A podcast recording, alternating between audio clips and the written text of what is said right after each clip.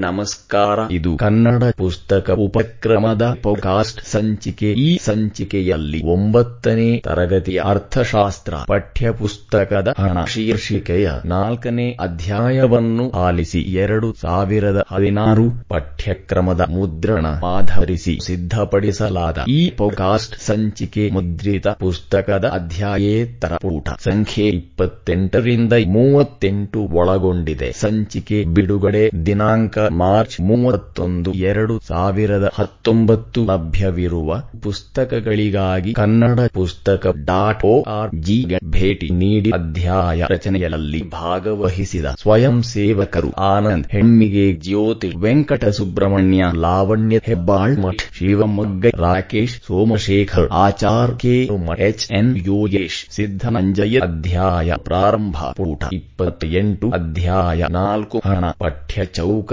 ಪ್ರಾರಂಭ. ಜೆಫರಿ ಕ್ರಥರ್ ಪ್ರಕಾರ ಪ್ರತಿ ಜ್ಞಾನದ ಶಾಖೆಯು ತನ್ನದೇ ಆದ ಮೂಲಭೂತ ಆವಿಷ್ಕಾರವನ್ನು ಹೊಂದಿದೆ. ಯಂತ್ರಶಾಸ್ತ್ರದಲ್ಲಿ, ಗಾಳಿ ವಿಜ್ಞಾನದಲ್ಲಿ, ಬೆಂಕಿ ರಾಜ್ಯಶಾಸ್ತ್ರದಲ್ಲಿ, ಮತ ಹೇಗೋ ಹಾಗೆಯೇ ಅರ್ಥಶಾಸ್ತ್ರದಲ್ಲಿ, ಇಡೀ ವ್ಯವಹಾರಿಕ ಭಾಗದ ಮಾನವನ ಸಾಮಾಜಿಕ ಅಸ್ತಿತ್ವವು ಹಣದ ಆವಿಷ್ಕಾರದ ಮೇಲೆ ಆಧಾರಿತವಾಗಿದೆ.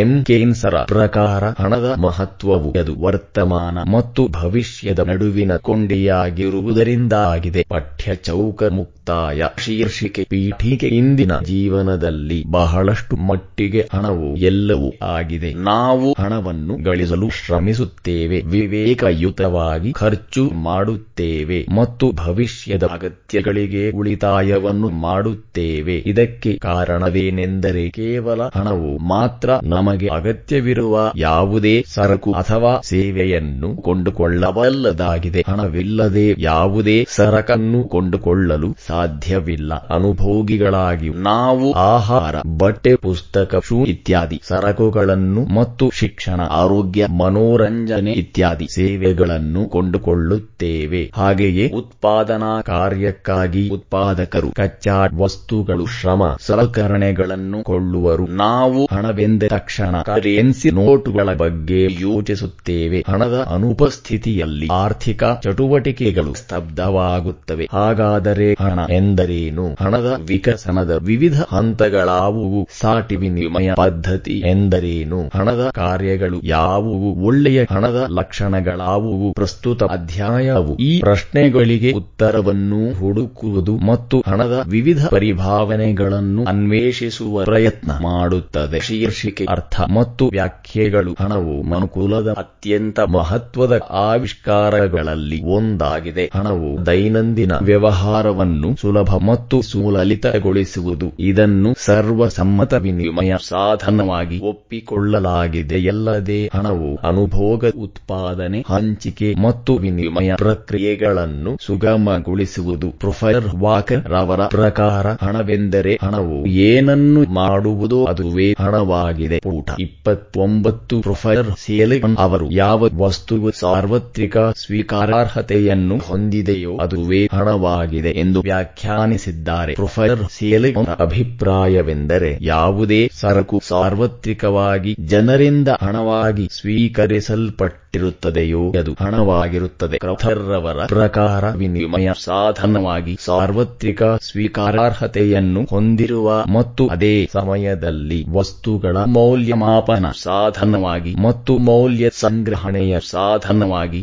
ಬಳಕೆಯಾಗುವ ವಸ್ತು ಹಣವಾಗಿದೆ. ಅಂದರೆ ಹಣವು ವಿನಿಮಯ ಸಾಧನವಾಗಿ ಸಾರ್ವತ್ರಿಕವಾಗಿ ಸ್ವೀಕೃತವಾಗಬೇಕು. ಜೊತೆಗೆ ವಸ್ತುವಿನ ಮೌಲ್ಯ ನಿಗದಿ ಮಾಡಲಿಕ್ಕೆ ಮತ್ತು ಮೌಲ್ಯ ಸಂಗ್ರಹಣೆ ಮಾಡಲಿಕ್ಕೆ ಬಳಕೆಯಾಗಬೇಕು. ಶೀರ್ಷಿಕೆ, ಹಣದ ವಿಕಸನದ ಹಂತಗಳು, ಮಾನವನು ಅನಾದಿ ಕಾಲದಿಂದಲೂ ಹಲವು ರೀತಿಯ ವಸ್ತುಗಳನ್ನು ಹಣದ ರೂಪದಲ್ಲಿ ಬಳಸಿದ್ದಾನೆ. ಹಣವನ್ನು ಬೇರೆ ಬೇರೆ ಅವಧಿಗಳಲ್ಲಿ ಮತ್ತು ಸ್ಥಳಗಳಲ್ಲಿ ಹಲವಾರು ರೂಪಗಳಲ್ಲಿ ಬಳಸಲಾಗುತ್ತಿತ್ತು ಸಾಟಿ ವಿನಿಮಯ ಪದ್ಧತಿಯ ನಂತರ ಹಣದ ವಿಕಸನದ ಪ್ರಮುಖ ಹಂತಗಳೆಂದರೆ ಒಂದು ಸರಕಿನ ರೂಪದ ಹಣ, ಎರಡು ಲೋಹದ ಹಣ, ಮೂರು ಕಾಗದದ ಹಣ, ನಾಲ್ಕು ಬ್ಯಾಂಕಿನ ಹಣ, ಐದು ಪ್ಲಾಸ್ಟಿಕ್ ಹಣ, ಆರು ಎಲೆಕ್ಟ್ರಾನಿಕ್ ಹಣ, ಒಂದು ಸರಕಿನ ರೂಪದ ಹಣ ಬಳಸಲ್ಪಡುತ್ತಿದ್ದರೆ ಅದುವೇ ಸರಕಿನ ರೂಪದ ಹಣವಾಗಿದೆ. ನಿರ್ದಿಷ್ಟ ಗಾತ್ರ ಮತ್ತು ತೂಕವನ್ನು ಹೊಂದಿರುವ ಒಂದು ಸರಕು ಅಥವಾ ವಸ್ತುವನ್ನು ಹಣವಾಗಿ ಪರಿಗಣಿಸಲಾಗಿರುತ್ತದೆ. ಆಗಿರುವುದು ಮತ್ತು ಎಲ್ಲಾ ಸರಕುಗಳ ಮೌಲ್ಯವನ್ನು ಆ ವಸ್ತುವಿನ ಮೂಲಕ ಮಾಪನ ಮಾಡಲಾಗುತ್ತದೆ. ವಿವಿಧ ದೇಶಗಳಲ್ಲಿ, ವಿವಿಧ ಅವಧಿಗಳಲ್ಲಿ ಹಲವು ಸರಕುಗಳನ್ನು ಹಣವಾಗಿ ಬಳಸಲಾಗುತ್ತಿತ್ತು. ಉದಾಹರಣೆಗೆ, ಗ್ವಾಟೆಮಾಲಾದಲ್ಲಿ ಮೆಕ್ಕೆಜೋಳ, ಸ್ವೀಡನ್ನಿನಲ್ಲಿ ಹಸು ಮತ್ತು ಬಟ್ಟೆ ಹಂಗೇರಿಯಲ್ಲಿ, ಆಕಳು ಕರುಗಳು ನಾರ್ವೆಯಲ್ಲಿ, ಬೆಣ್ಣೆ ಬ್ರೆಜಿಲ್ನಲ್ಲಿ ಬಾಣ ಮತ್ತು ಬಂದೂಕುಗಳು, ಜಪಾನ್ನಲ್ಲಿ ಚಿನ್ನದ ಧೂಳನ್ನು ಸರಕು ರೂಪದ ಹಣವಾಗಿ ಬಳಸಲಾಗಿದೆ. ಎರಡು ಲೋಹದ ಹಣ, ಮಾನವನಿಗೆ ಚಿನ್ನ ಮತ್ತು ತಾಮ್ರದಂಥ ಲೋಹಗಳ ಬಳಕೆಯು ಕ್ರಿಸ್ತಪೂರ್ವ ಆರು ಸಾವಿರ ಶತಮಾನದಿಂದ ತಿಳಿದಿತ್ತು. ಮಾನವನ ನಾಗರಿಕತೆಯಲ್ಲಿನ ಪ್ರಗತಿಯು ಇವುಗಳನ್ನು ಹಣವಾಗಿ ಬಳಸಲು ನೆರವು ನೀಡಿತು. ಬೆಲೆ ಬಾಳುವ ಲೋಹಗಳಾದ ಚಿನ್ನ, ಬೆಳ್ಳಿ, ತಾಮ್ರ, ಕಂಚು ಮುಂತಾದವುಗಳು ಅವುಗಳ ಕೊರತೆ, ಉಪಯುಕ್ತತೆ, ಆಕರ್ಷಕತೆಯಿಂದಾಗಿ ಹಣವಾಗಿ ಬಳಸಲಾಯಿತು. ಈ ಬೆಲೆ ಬಾಳುವ ಲೋಹಗಳನ್ನು ನಿರ್ದಿಷ್ಟ ಗಾತ್ರ, ತೂಕ, ಗುಣಮಟ್ಟ ಮತ್ತು ಔಚಿತ್ಯಕ್ಕೆ ತಕ್ಕ ಹಾಗೆ ಕತ್ತರಿಸಿ ಅಲ್ಲಿನ ಆಡಳಿತಗಾರ ಮುದ್ರೆಗಳನ್ನು ಹಾಕಿ ಲೋಹದ ನಾಣ್ಯವನ್ನು ಕಾನೂನುಬದ್ಧವಾಗಿಸಿ ಎಲ್ಲ ಜನರು ಆಯಾ ಅವಧಿಯಲ್ಲಿ ಒಪ್ಪಿಕೊಳ್ಳುವಂತೆ ಮಾಡಲಾಗುತ್ತಿತ್ತು. ಸುಲಭಾವತಿಗಾಗಿ ಹಲವು ಮುಖಬೆಲೆಯ ಲೋಹದ ನಾಣ್ಯಗಳು ಚಲಾವಣೆಯಲ್ಲಿದ್ದವು. ಸರಕಿನ ರೂಪದ ಹಣಕ್ಕಿಂತ ಲೋಹದ ಹಣವು ಹೆಚ್ಚು ಅನುಕೂಲಕರವಾಗಿದ್ದು, ಸಂಗ್ರಹ ಯೋಗ್ಯ ಮತ್ತು ಸಾಗಾಣಿಕೆಗೆ ಸುಲಭವಾದುದಾಗಿತ್ತು. ಪೂಟ ಮೂವತ್ತು ಮೂರು ಕಾಗದದ ಹಣ ಲೋಹದ ಹಣವು ಭಾರವಾಗಿದ್ದು, ಸುಲಭ ಮತ್ತು ಸುರಕ್ಷಿತ ಸಾಗಾಟಕ್ಕೆ ಅನುಕೂಲಕರವಾಗಿರಲಿಲ್ಲ ಕವಿ ಕಾಗ್ ವ್ಯಾಪಾರಸ್ಥರು, ಹೆಸರಾಂತ, ಬಂಡವಾಳದಾರನ ಹತ್ತಿರ ತಮ್ಮ ಬಳಿಯಿದ್ದ ಹಣಕ್ಕೆ ಸಾಕ್ಷಿಯಾಗಿ ಲಿಖಿತ ದಾಖಲೆಗಳನ್ನು ವಿನಿಮಯ ಮಾಡಿ ಈಗಲ್ ಪ್ರಾರಂಭಿಸಿದರು. ಮೊಟ್ಟ ಮೊದಲ ಈಗಲ್ ಬಳಕೆಯಾದ ಕಾಗದದ ಹಣವು ಕ್ರಿಸ್ತಶಕ ಎಂಟುನೂರ ಆರರಲ್ಲಿ ಚೀನಾದ ಟ್ಯಾಂಗ್ ರಾಜವಂಶರ ಅವಧಿಯಲ್ಲಿ ಪತ್ತೆಯಾಗಿದೆ. ಅಲ್ಲಿ ಅವರು ದೂರದ ಪ್ರದೇಶಗಳಿಗೆ ಹಣವನ್ನು ವರ್ಗಾಯಿಸಲು ಕಾಂಪೆನ್ಸೇಷನ್ ನೋಟ್ಗಳನ್ನು ಇಲ್ಲವೇ ಫ್ಲೈಯಿಂಗ್ ಕರೆನ್ಸಿಯನ್ನು ಬಳಸುತ್ತಿದ್ದರು. ನೈಜವಾದ ಕಾಗದದ ಹಣವನ್ನು ಪ್ರಥಮ ಬಾರಿಗೆ ಚೈನಾದ ಸಾಂಗ್ ರಾಜಮನೆತವು ಕ್ರಿಸ್ತಶಕ ಸಾವಿರದ ಇಪ್ಪತ್ಮೂರರಲ್ಲಿ ಚಲಾವಣೆಗೆ ತಂದಿತು. ಆನಂತರ ಇದು ಯುರೋಪ್ರೆಗೂ ವಿಸ್ತಾರವಾಯಿತು. ಭಾರತದಲ್ಲಿ ಕಾಗದದ ಹಣವನ್ನು ಹತ್ತೊಂಬತ್ತನೇ ಶತಮಾನದಲ್ಲಿ ಬ್ರಿಟಿಷರು ಪರಿಚಯಿಸಿದರು. ಸಾವಿರದ ಎಂಟುನೂರ ಅರವತ್ತೊಂದರ ಪೇಪರ್ ಕರೆನ್ಸಿ ಕಾಯ್ದೆಯು ಭಾರತದಲ್ಲಿ ಬ್ರಿಟಿಷ್ ಸರ್ಕಾರಕ್ಕೆ ನೋಟನ್ನು ಚಲಾಯಿಸುವ ಏಕಸ್ವಾಮ್ಯ ಅಧಿಕಾರ ನೀಡಿತ್ತು. ಭಾರತೀಯ ರಿಸರ್ವ್ ಬ್ಯಾಂಕ್ ಅಥವಾ ಆರ್ಬಿಐ ಭಾರತದ ಕೇಂದ್ರ ಬ್ಯಾಂಕ್ ಆಗಿದೆ. ಇದನ್ನು ಒಂದನೆಯ ಏಪ್ರಿಲ್ ಸಾವಿರದ ಒಂಬೈನೂರ ಮೂವತ್ತೈದರಂದು ಕೋಲ್ಕತ್ತಾದಲ್ಲಿ ಸ್ಥಾಪಿಸಲಾಯಿತು. ಆರ್ಬಿಐ ಜನವರಿ ಸಾವಿರದ ಒಂಬೈನೂರ ಮೂವತ್ತೆಂಟರಲ್ಲಿ ಪ್ರಥಮ ಬಾರಿಗೆ ಐದು ರೂಪಾಯಿಯ ನೋಟನ್ನು ಚಲಾವಣೆಯಲ್ಲಿ ತಂದಿತು. ಆನಂತರ ಅದೇ ವರ್ಷದಲ್ಲಿ ಹತ್ತು ನೂರು ಸಾವಿರ ಹತ್ತು ಸಾವಿರ ರೂಪಾಯಿ ಮುಖಬೆಲೆಯ ನೋಟುಗಳನ್ನು ಚಲಾವಣೆಗೆ ತಂದಿತು. ಈ ನೋಟುಗಳು ಆರ್ಬಿಐನ ಎರಡನೇ ಗವರ್ನರ್ ಸರ್ ಜೇಮ್ಸ್ ಟೇದರ್ ರವರ ಸಹಿಯನ್ನು ಹೊಂದಿತ್ತು. ಸರ್ ಸಿಬನ್ ಸ್ಮಿತ್ ಆರ್ಬಿಐನ ಮೊದಲನೇ ಗವರ್ನರ್ ಆಗಿದ್ದರು ಸಹ ಯಾವುದೇ ಬ್ಯಾಂಕಿನ ನೋಟಿನ ಮೇಲೆ ಇವರು ಸಹಿ ಮಾಡಲಿಲ್ಲ. ಜನವರಿ ಒಂದು ಸಾವಿರದ ಒಂಬೈನೂರ ನಲವತ್ತೊಂಬತ್ತರಂದು ಆರ್ಬಿಐ ಅನ್ನು ರಾಷ್ಟ್ರೀಕರಣ ಮಾಡಲಾಯಿತು. ಆರ್ಬಿಐ ಭಾರತದಲ್ಲಿ ನೋಟುಗಳ ಚಲಾವಣೆ ಮತ್ತು ಪೂರೈಕೆಯನ್ನು ನಿಯಂತ್ರಣ ಮಾಡುತ್ತದೆ. ನಾಲ್ಕು ಬ್ಯಾಂಕ್ ಹಣ, ಹಣಕಾಸಿನ ವ್ಯವಸ್ಥೆಯಲ್ಲಿ ಸುಧಾರಣೆ ಮತ್ತು ವ್ಯಾಪಾರ ವಹಿವಾಟುಗಳಲ್ಲಿನ ಪ್ರಗತಿಯು ಬ್ಯಾಂಕ್ ಹಣದ ಸೃಷ್ಟಿಗೆ ಮತ್ತು ಸ್ವೀಕಾರಾರ್ಹತೆಗೆ ಕಾರಣವಾಯಿತು. ಚೆಕ್, ಡ್ರಿಫ್ಟ್ ಬ್ಯಾಂಕ್ ಸಾಲಪತ್ರ ಸಮ್ಮತಿ ಪತ್ರಗಳು ಮತ್ತು ಇತರೆ ಬ್ಯಾಂಕಿನ ದಾಖಲೆಗಳ ಬಳಕೆಯನ್ನು ಬ್ಯಾಂಕ್ ಹಣ ಎನ್ನುವರು. ಒಂದು ಖಾತೆಯಿಂದ ಮತ್ತೊಂದು ಖಾತೆಗೆ ಅಥವಾ ಒಂದು ಬ್ಯಾಂಕಿನಿಂದ ಮತ್ತೊಂದು ಬ್ಯಾಂಕಿಗೆ ಹಣದ ವರ್ಗಾವಣೆಯನ್ನು ಈ ದಾಖಲೆಗಳ ಮೂಲಕ ಸುಲಭವಾಗಿ ಮಾಡಬಹುದು. ಇತ್ತೀಚಿನ ದಿನಗಳಲ್ಲಿ ಬ್ಯಾಂಕು ಹಣದ ಮುಂದುವರೆದ ರೂಪವಾಗಿ ಹಣ ಮತ್ತು ಎಲೆಕ್ಟ್ರಾನಿಕ್ ಹಣದ ಬಳಕೆ ವಿಸ್ತೃತವಾಗಿ ಚಾಲ್ತಿಯಲ್ಲಿದೆ. ಐದು ಪ್ಲಾಸ್ಟಿಕ್ ಹಣ. ಪ್ಲಾಸ್ಟಿಕ್ ಹಣವೆಂದರೆ ಎಲ್ಲಾ ವಿಧದ ಬ್ಯಾಂಕಿನ ಕಾರ್ಡುಗಳಾದ credit card, debit card, smart card ಇತ್ಯಾದಿಗಳಾಗಿವೆ. ಇದನ್ನು ಸಾವಿರದ ಒಂಬೈನೂರ ಐವತ್ತರಲ್ಲಿ ಪ್ರಥಮ ಬಾರಿಗೆ ಬಳಸಲಾಯಿತು. ಸರಕು ಮತ್ತು ಸೇವೆಗಳಿಗೆ ಪಾವತಿಸಲು ಇದು ಅತ್ಯಂತ ಸುಲಭದ ವಿಧಾನವಾಗಿದೆ. ಇದು ದೊಡ್ಡ ಮೊತ್ತದ ಪೂಟ ಮೂವತ್ತೊಂದು ನಗದಿನ ವ್ಯವಹಾರ. ವ್ಯವಹಾರ ನಿರ್ವಹಿಸುವಲ್ಲಿನ ಗಂಡಾಂತರವನ್ನು ಕಡಿಮೆ ಮಾಡಿದೆ. ಇದನ್ನು ಕಾಗದದ ಹಣಕ್ಕೆ ಪರ್ಯಾಯವಾಗಿ ಬಳಸಲಾಗುತ್ತದೆ. ಇದು ತನ್ನಿಂದ ತಾನೇ ಹಣವಾಗಿರುವುದಿಲ್ಲ. ಆದರೆ ಕೆಲವು ನಿರ್ದಿಷ್ಟ ಸನ್ನಿವೇಶಗಳಲ್ಲಿ ಹಣವಾಗಿ ಕಾರ್ಯ ನಿರ್ವಹಿಸುತ್ತದೆ. ಈ ಕಾರ್ಡ್ಗಳು ಹಣರಹಿತ ವ್ಯವಹಾರಕ್ಕೆ ನೆರವಾಗುತ್ತದೆ. ಆರು ಎಲೆಕ್ಟ್ರಾನಿಕ್ ಹಣ. ಇಂದಿನ ಡಿಜಿಟಲ್ ಯುಗದಲ್ಲಿ ಹಣವು ಸಹಿತ ಡಿಜಿಟಲ್ ರೂಪ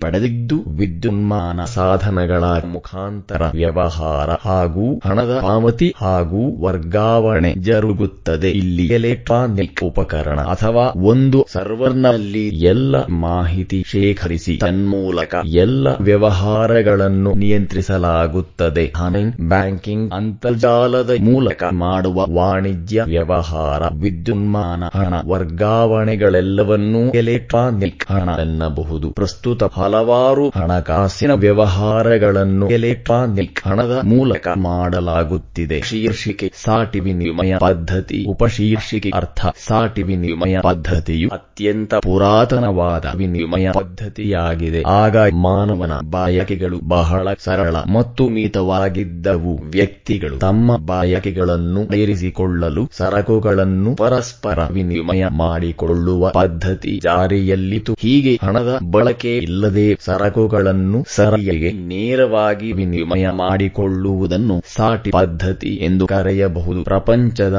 ಹಲವು ನಾಗರಿಕತೆಗಳ ಆದಿಯಲ್ಲಿ ಇದು ವಿನಿಮಯದ ಪ್ರಧಾನ ಮಾರ್ಗವಾಗಿತ್ತು. ಹಣದ ಆವಿಷ್ಕಾರಕ್ಕಿಂತ ಮೊದಲು ಈಗಲೂ ಸಾಟಿ ಪದ್ಧತಿಯನ್ನು ಸರಕು ಮತ್ತು ಸೇವೆಗಳ ವಿನಿಮಯಕ್ಕೆ ಬಳಸಲಾಗುತ್ತಿತ್ತು. ಭಾರತದ ಹಲವು ಬುಡಕಟ್ಟು ಸಮಾಜದ ಕುಟುಂಬಗಳು ಆಹಾರ ಮತ್ತು ಇತರೆ ಸೇವೆಗಳಿಗೆ ಪ್ರತಿಯಾಗಿ ಕಾರ್ಮಿಕ ಸೇವೆಯನ್ನು ವಿನಿಮಯಕ್ಕೆ ಬಳಸುತ್ತಿದ್ದರು. ಉದಾಹರಣೆಗೆ ಒಂದು ಕುಟುಂಬಕ್ಕೆ ಸುಗ್ಗಿ ಕೊಯ್ಲಿನ ಸಂದರ್ಭದಲ್ಲಿ ಕಾರ್ಮಿಕರ ಅಗತ್ಯವಿದ್ದರೆ ಉಳಿದ ಕುಟುಂಬಗಳು ತಮ್ಮ ಸೇವೆಯನ್ನು ಸಹಾಯ ಪಡೆದ ಕುಟುಂಬವು ಸಹಾಯ ನೀಡಿದ ಕುಟುಂಬಗಳಿಗೆ ಸುಗ್ಗಿ ಕೊಯ್ಲಿನ ಅಥವಾ ಮನೆ ಮಾಳಿಗೆ ಹಾಕುವ ಸಂದರ್ಭದಲ್ಲಿ ಸೇವೆಯ ನೆರವು ನೀಡುವರೆಂಬ ಭರವಸೆಯಿಂದ ಒದಗಿಸುತ್ತಿದ್ದವು. ಈ ರೀತಿಯ ಆಚರಣೆಯು ಈಗಲೂ ಭಾರತದ ಬುಡಕಟ್ಟು ಕುಟುಂಬಗಳಲ್ಲಿವೆ. ಹಲವು ವೃತ್ತಿಗಳಲ್ಲಿನ ಜನರು, ಉದಾಹರಣೆ, ರೈತರು, ಕುಶಲಕರ್ಮಿಗಳು, ಬಡಗಿಗಳು ಇತ್ಯಾದಿ. ತಮ್ಮ ಸರಕು ಮತ್ತು ಸೇವೆಗಳನ್ನು ತಮ್ಮ ತಮ್ಮೊಳಗೆ ವಿನಿಮಯ ಮಾಡಿಕೊಳ್ಳುವರು. ಪೂಟ ಮೂವತ್ತು ಎರಡು ಉಪಶೀರ್ಷಿಕೆ ಸಾಟಿ ವಿನಿಮಯ ಪದ್ಧತಿಯ ಅನುಕೂಲಗಳು. ಸಾಟಿ ವಿನಿಮಯ ಪದ್ಧತಿಯಲ್ಲಿ ಹಲವು ಅನುಕೂಲಗಳಿದ್ದು ಅವುಗಳಲ್ಲಿ ಪ್ರಮುಖವಾಗಿ ಒಂದು ಸಾಟಿ ವಿನಿಮಯ ಪದ್ಧತಿಯು ವಿನಿಮಯ ಸರಳ ಪದ್ಧತಿಯಾಗಿದೆ. ಸಾಟಿ ವಿನಿಮಯ ಪದ್ಧತಿಯು ಸರಕು ಮತ್ತು ಸೇವೆಗಳನ್ನು ಸರಕು ಮತ್ತು ಸೇವೆಗಳೊಂದಿಗೆ ವಿನಿಮಯ ಮಾಡಿಕೊಳ್ಳಲು ನೆರವಾಗುತ್ತದೆ.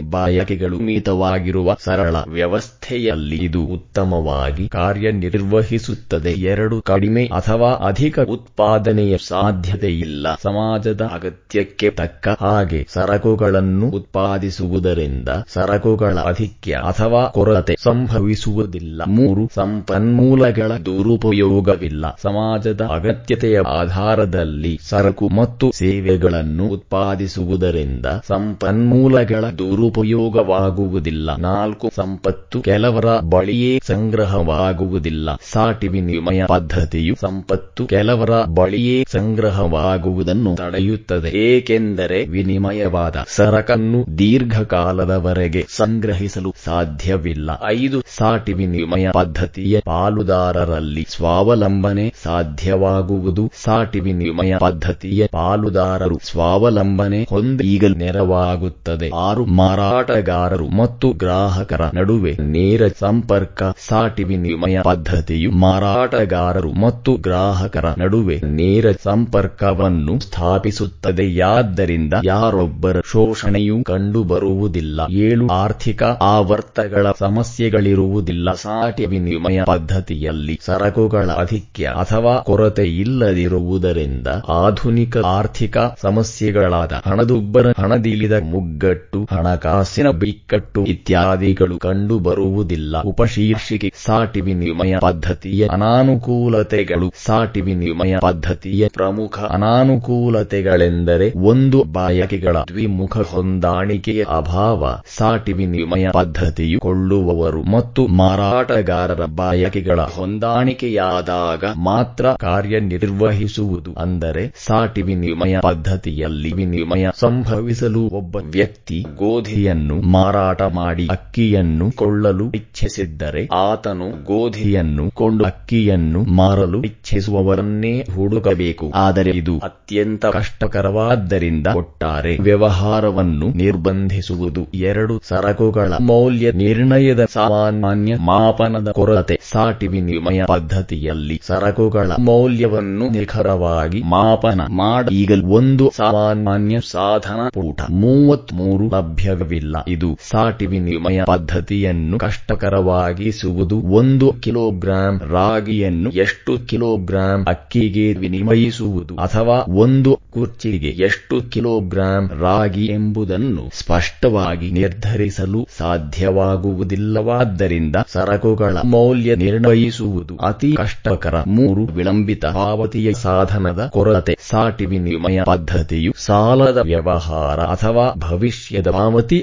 ವ್ಯವಹಾರಗಳನ್ನು ಸುಗಮವಾಗಿಸುವುದಿಲ್ಲ. ಭವಿಷ್ಯದ ದಿನದಂದು ಅದೇ ಗುಣಮಟ್ಟದ ಸರಕನ್ನು ಒದಗಿಸುವುದು ಕಷ್ಟಕರವಾಗುತ್ತದೆ. ಅಲ್ಲದೆ ಅದೇ ಸರಕನ್ನು ಹಿಂದಿರುಗಿಸಿದರು ಸರಕಿನ ಗುಣಮಟ್ಟ ಮತ್ತು ಮೌಲ್ಯ ಮುಂಚಿನ ಹಾಗೆಯೇ ಇರುತ್ತದೆ ಎಂದು ಹೇಳಲಾಗುವುದಿಲ್ಲ. ನಾಲ್ಕು ವಿಭಜನೆಯ ಕೊರತೆ ಸಾಟಿ ವಿನಿಮಯ ಪದ್ಧತಿಯಲ್ಲಿ ವಿಭಜನೆಯ ಕೊರತೆ ಸಮಸ್ಯೆ ಇದೆ. ಹಲವು ದೊಡ್ಡ ಸರಕುಗಳನ್ನು ಸಾಟಿ ವಿನಿಮಯ ಪದ್ಧತಿಯಲ್ಲಿ ಸಣ್ಣ ಘಟಕಗಳಾಗಿ ವಿಭಜಿಸಲು ಸಾಧ್ಯವಾಗುವುದಿಲ್ಲ. ಐದು ಮೌಲ್ಯ ಸಂಗ್ರಹಣೆಯ ಕೊರತೆ ಸಾಟಿ ವಿನಿಮಯ ಪದ್ಧತಿಯಲ್ಲಿ ವ್ಯಾಪಾರಸ್ಥರು ಸರಕಿನ ಮೌಲ್ಯವನ್ನು ದೀರ್ಘಕಾಲದವರೆಗೆ ಸಂಗ್ರಹಿಸಿಡೀಗಲು ಸಾಧ್ಯವಿಲ್ಲ. ಉದಾಹರಣೆ, ತರಕಾರಿ, ಹಣ್ಣು, ಧಾನ್ಯಗಳು ಬೇಗನೆ ಹಾಳಾಗುವುದು. ಆರು ಸಾಗಾಟದಲ್ಲಿನ ಗಂಡಾಂತರಗಳು ದ್ವಿಮುಖ ಹೊಂದಾಣಿಕೆಗಾಗಿ ಸಾಟಿ ವಿನಿಮಯ ಪದ್ಧತಿಯಲ್ಲಿ ಸರಕು ಮತ್ತು ಸೇವೆಗಳನ್ನು ಒಂದು ಸ್ಥಳದಿಂದ ಮತ್ತೊಂದು ಸ್ಥಳಕ್ಕೆ ಸಾಗಾಟ ಮಾಡಬೇಕಾಗುವುದು. ದೊಡ್ಡ ಗಾತ್ರದ ಸರಕುಗಳನ್ನು ಒಂದು ಸ್ಥಳದಿಂದ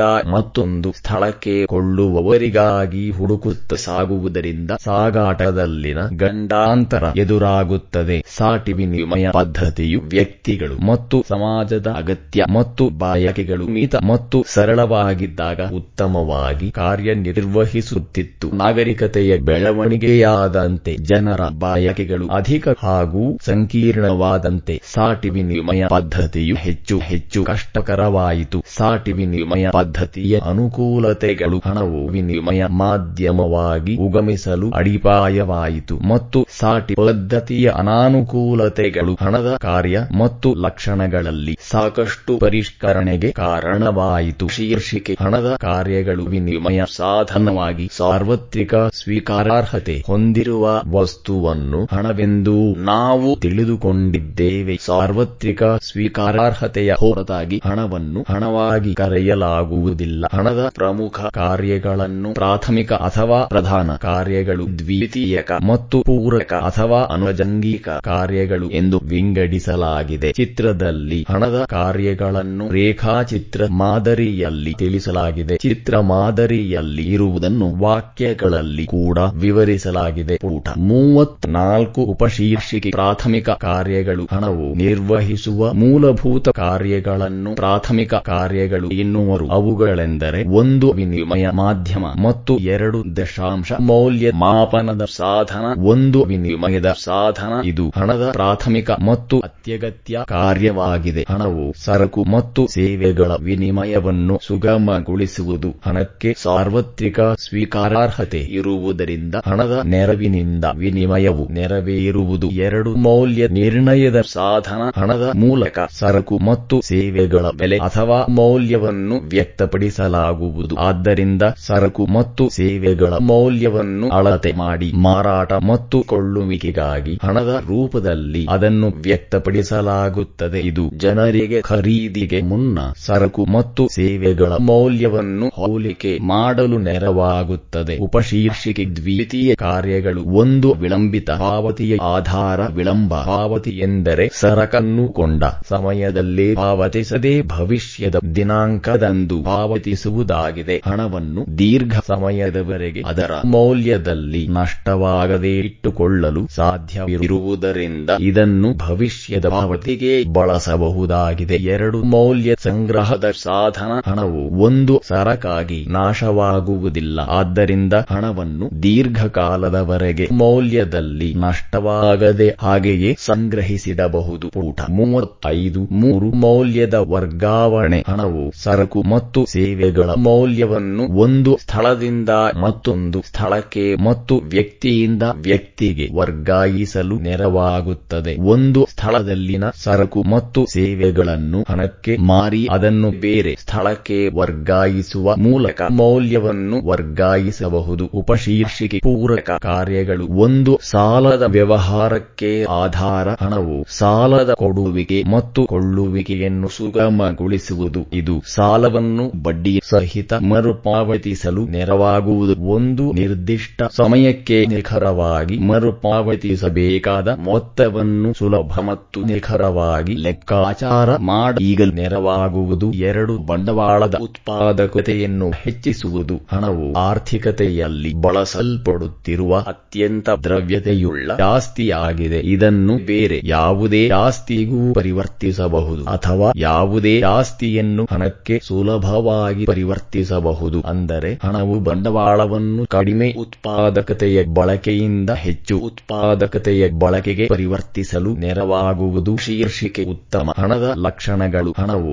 ಎಲ್ಲರ ಜೀವನದಲ್ಲೂ ಪ್ರಮುಖ ಪಾತ್ರ ವಹಿಸುತ್ತದೆ. ಹಣವು ಆಧುನಿಕ ಆರ್ಥಿಕತೆಯ ಜೀವನಾಡಿಯಾಗಿದೆ. ಹಣವಿಲ್ಲದೆ ಆರ್ಥಿಕತೆ ಸುಗಮವಾಗಿ ಕಾರ್ಯನಿರ್ವಹಿಸಲು ಸಾಧ್ಯವಿಲ್ಲ. ಹಣವು ಕಾಲಾಂತರದಲ್ಲಿ ತನ್ನ ಲಕ್ಷಣಗಳಲ್ಲಿ ಬದಲಾವಣೆ ಹೊಂದುತ್ತಾ ವಿಕಸನಗೊಂಡಿದೆ. ಈ ಬದಲಾವಣೆಗಳ ಹೊರತಾಗಿಯೂ ಉತ್ತಮ ಹಣ ಎನ್ನಲು ಕೆಲವು ಪ್ರಮುಖ ಲಕ್ಷಣಗಳನ್ನು ಹೊಂದಿರುವ ಅವಶ್ಯಕತೆ ಇದೆ. ಅವುಗಳಲ್ಲಿ ಕೆಲವು ಪ್ರಮುಖ ಲಕ್ಷಣಗಳೆಂದರೆ ಒಂದು ಸಾರ್ವತ್ರಿಕ ಸ್ವೀಕಾರಾರ್ಹತೆ. ಹಣದ ಅತ್ಯಂತ ಪ್ರಮುಖ ಲಕ್ಷಣವೆಂದರೆ ಸಾರ್ವತ್ರಿಕ ಸ್ವೀಕಾರಾರ್ಹತೆಯಾಗಿದೆ. ಹಣವನ್ನು ಅದರ ಉಪಯುಕ್ತತೆ ಮತ್ತು ತುಷ್ಟಗುಣದಿಂದಾಗಿ ಎಲ್ಲರೂ ಒಪ್ಪಿಕೊಳ್ಳುತ್ತಾರೆ. ಹಣವನ್ನು ದೈನಂದಿನ ವ್ಯವಹಾರಗಳಿಗಳಲ್ಲದೆ ಭವಿಷ್ಯದ ವ್ಯವಹಾರಗಳಿಗೂ ಬಳಸುವರು. ಎರಡು ಸಾಗಾಟ ಹಣದ ಸುಲಭ ಸಾಗಾಟ ಸಾಧ್ಯವಿರಬೇಕು. ಸುಗಮ ವಾಣಿಜ್ಯ ವ್ಯವಹಾರಕ್ಕೆ ಹಣವು ಒಂದು ಸ್ಥಳದಿಂದ ಮತ್ತೊಂದು ಸ್ಥಳಕ್ಕೆ ಸುಲಭವಾಗಿ ಸಾಗಾಟವಾಗುವಂತಿರಬೇಕು. ಅದು ಕಡಿಮೆ ತೂಕ ಇದ್ದು ಗಾತ್ರವು ನಿರ್ವಹಿಸಲು ಸಾಧ್ಯವಾಗುವಷ್ಟಿರಬೇಕು. ಉದಾಹರಣೆಗೆ, ಕಾಗದದ ನೋಟುಗಳು ಸಾಗಾಣಿಕೆಗೆ ಸುಲಭವಾಗಿದೆ. ಮೂರು, ಬಾಳಿಕೆ ಬರುವಿಕೆ ಹಣವು ಬಾಳಿಕೆ ಬರಬೇಕು. ದೀರ್ಘಕಾಲಿಕ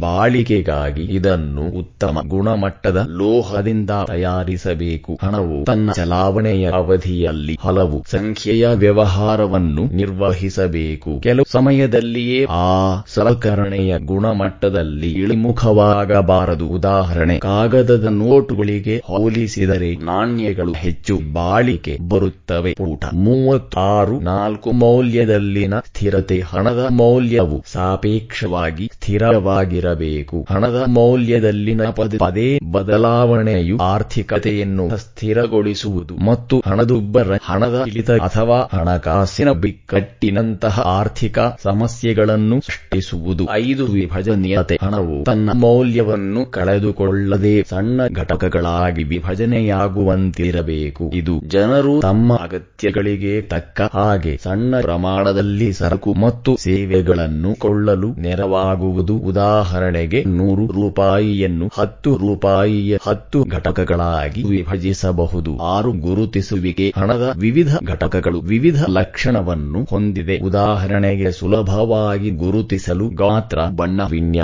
ಮತ್ತು ವಿಶೇಷವಾದ ಭದ್ರತಾ ಲಕ್ಷಣಗಳನ್ನು ಹೊಂದಿರಬೇಕು. ಈ ಲಕ್ಷಣಗಳು ಜನರಿಗೆ ನಿರ್ದಿಷ್ಟ ಹಣದ ಘಟಕವಾಗಿ ಗುರುತಿಸಲು ಮತ್ತು ಅನುಮಾನಗಳಿಲ್ಲದೆ ವ್ಯವಹರಿಸಲು ನೆರವಾಗುತ್ತದೆ. ಏಳು ಕೊರತೆ. ಪೂರೈಕೆ ಹಣವು ತನ್ನ ಪೂರೈಕೆಯಲ್ಲಿ ಮಿತವಾಗಿರುತ್ತದೆ ಅಂದರೆ ಹಣದ ಬೇಡಿಕೆಗಿಂತ ಅದರ ಪೂರೈಕೆ ಕಡಿಮೆ ಇರಬೇಕು. ಇದು ಹಣದ ಮೌಲ್ಯದಲ್ಲಿ ಸ್ಥಿರತೆ ಕಾಪಾಡಲು ನೆರವಾಗುತ್ತದೆ. ಇದು ಹಣವನ್ನು ಅತ್ಯಮೂಲ್ಯ ಮತ್ತು ಅಪೂರ್ವವಾಗಿಸಿದೆ. ಎಂಟು ಸುಲಭವಾಗಿ ನಕಲಿ ಕರೆನ್ಸಿ ಮಾಡೀಗಲು ಸಾಧ್ಯವಾಗಬಾರದು. ಒಳ್ಳೆಯ ಹಣವು ಉನ್ನತ ಮಟ್ಟದ ಭದ್ರತಾ ಲಕ್ಷಣಗಳನ್ನು ಹೊಂದಿರುವುದು ಮತ್ತು ನಕಲಿ ಕರೆನ್ಸಿಯ ಸೃಷ್ಟಿಯು ತೀರಾ ಕಷ್ಟ ಕಷ್ಟಕರವಾಗಿರುತ್ತದೆ. ಒಂಬತ್ತು ಪರಿಣಾಮಕಾರಿ ಮೇಲ್ವಿಚಾರಣೆ. ಕೇಂದ್ರ ಬ್ಯಾಂಕಿನಿಂದ ಪರಿಣಾಮಕಾರಿಯಾಗಿ ಮೇಲ್ವಿಚಾರಣೆಗೆ ಒಳಪಟ್ಟಿರುವ ಹಣವು ಉತ್ತಮ ಅಥವಾ ಒಳ್ಳೆಯ ಹಣವಾಗಿದೆ. ಕೇಂದ್ರ ಬ್ಯಾಂಕ್ ಲಾವಣೆಯಲ್ಲಿರುವ ಹಂಚಿಕೆಯಾಗಿರುವ ಮಾದರಿ ಮೇಲೆ ಹಣದ ಮೇಲೆ ಸದಾ ನಿಗಾಯಿಟ್ಟಿರಬೇಕು ಶೀರ್ಷಿಕೆ ಅಭ್ಯಾಸ ವಿಭಾಗ ಒಂದು. ಈ ಕೆಳಗಿನ ಪ್ರಶ್ನೆಗಳಿಗೆ ನಾಲ್ಕು ಪರ್ಯಾಯ ಉತ್ತರಗಳನ್ನು ಕೊಡಲಾಗಿದೆ. ಅವುಗಳಲ್ಲಿ ಸೂಕ್ತವಾದ ಉತ್ತರವನ್ನು ಆರಿಸಿ ಬರೆಯಿರಿ. ಒಂದು, ಹಣವು ಏನನ್ನು ಮಾಡುವುದೋ ಅದೇ ಹಣ ಎಂದು ಹೇಳಿದವರು ಬಿಟ್ಟ ಸ್ಥಳ ಆಯ್ಕೆಗಳು. ಒಂದು, ಪ್ರೊಫೆಸರ್ ವಾಕರ್. ಎರಡು, ಪ್ರೊಫೆಸರ್ ಸೇಲಿವನ್ ಮೂರು ಆಡಮ್ ಸ್ಮಿತ್. ನಾಲ್ಕು, ಸರ್ ಜೇಮ್ಸ್ ಟೆಲ್ ಎರಡು, ಹಣವು ನಿರ್ವಹಿಸುವ ಮೂಲ ಕಾರ್ಯಗಳನ್ನು ಬಿಟ್ಟ ಸ್ಥಳ ಕಾರ್ಯಗಳು ಎನ್ನುವರು ಆಯ್ಕೆಗಳು. ಒಂದು ಪ್ರಾಥಮಿಕ, ಎರಡು ಮಾಧ್ಯಮಿಕ, ಮೂರು ಪೂರಕ, ನಾಲ್ಕು ಮೇಲಿನ ಎಲ್ಲಾ ಮೂರು. ಒಂದನೇ ಜನವರಿ ಬಿಟ್ಟ ಸ್ಥಳ ಸಿಬಿಯಲ್ಲಿ ಆರ್ಬಿಐ ಅನ್ನು ರಾಷ್ಟ್ರೀಕರಣಗೊಳಿಸಿದರು. ಆಯ್ಕೆಗಳು, ಒಂದು ದಶಾಂಶ ಸಾವಿರದ ಒಂಬೈನೂರ ನಲವತ್ತೇಳು, ಎರಡು ಸಾವಿರದ ಒಂಬೈನೂರ ನಲವತ್ತೊಂಬತ್ತು, ಮೂರು ಸಾವಿರದ ಒಂಬೈನೂರ ಐವತ್ತು, ನಾಲ್ಕು ಸಾವಿರದ ಒಂಬೈನೂರ ಅರವತ್ತೊಂಬತ್ತು ಪೂಟ. ಮೂವತ್ತೇಳು ನಾಲ್ಕು ಬಿಟ್ಟ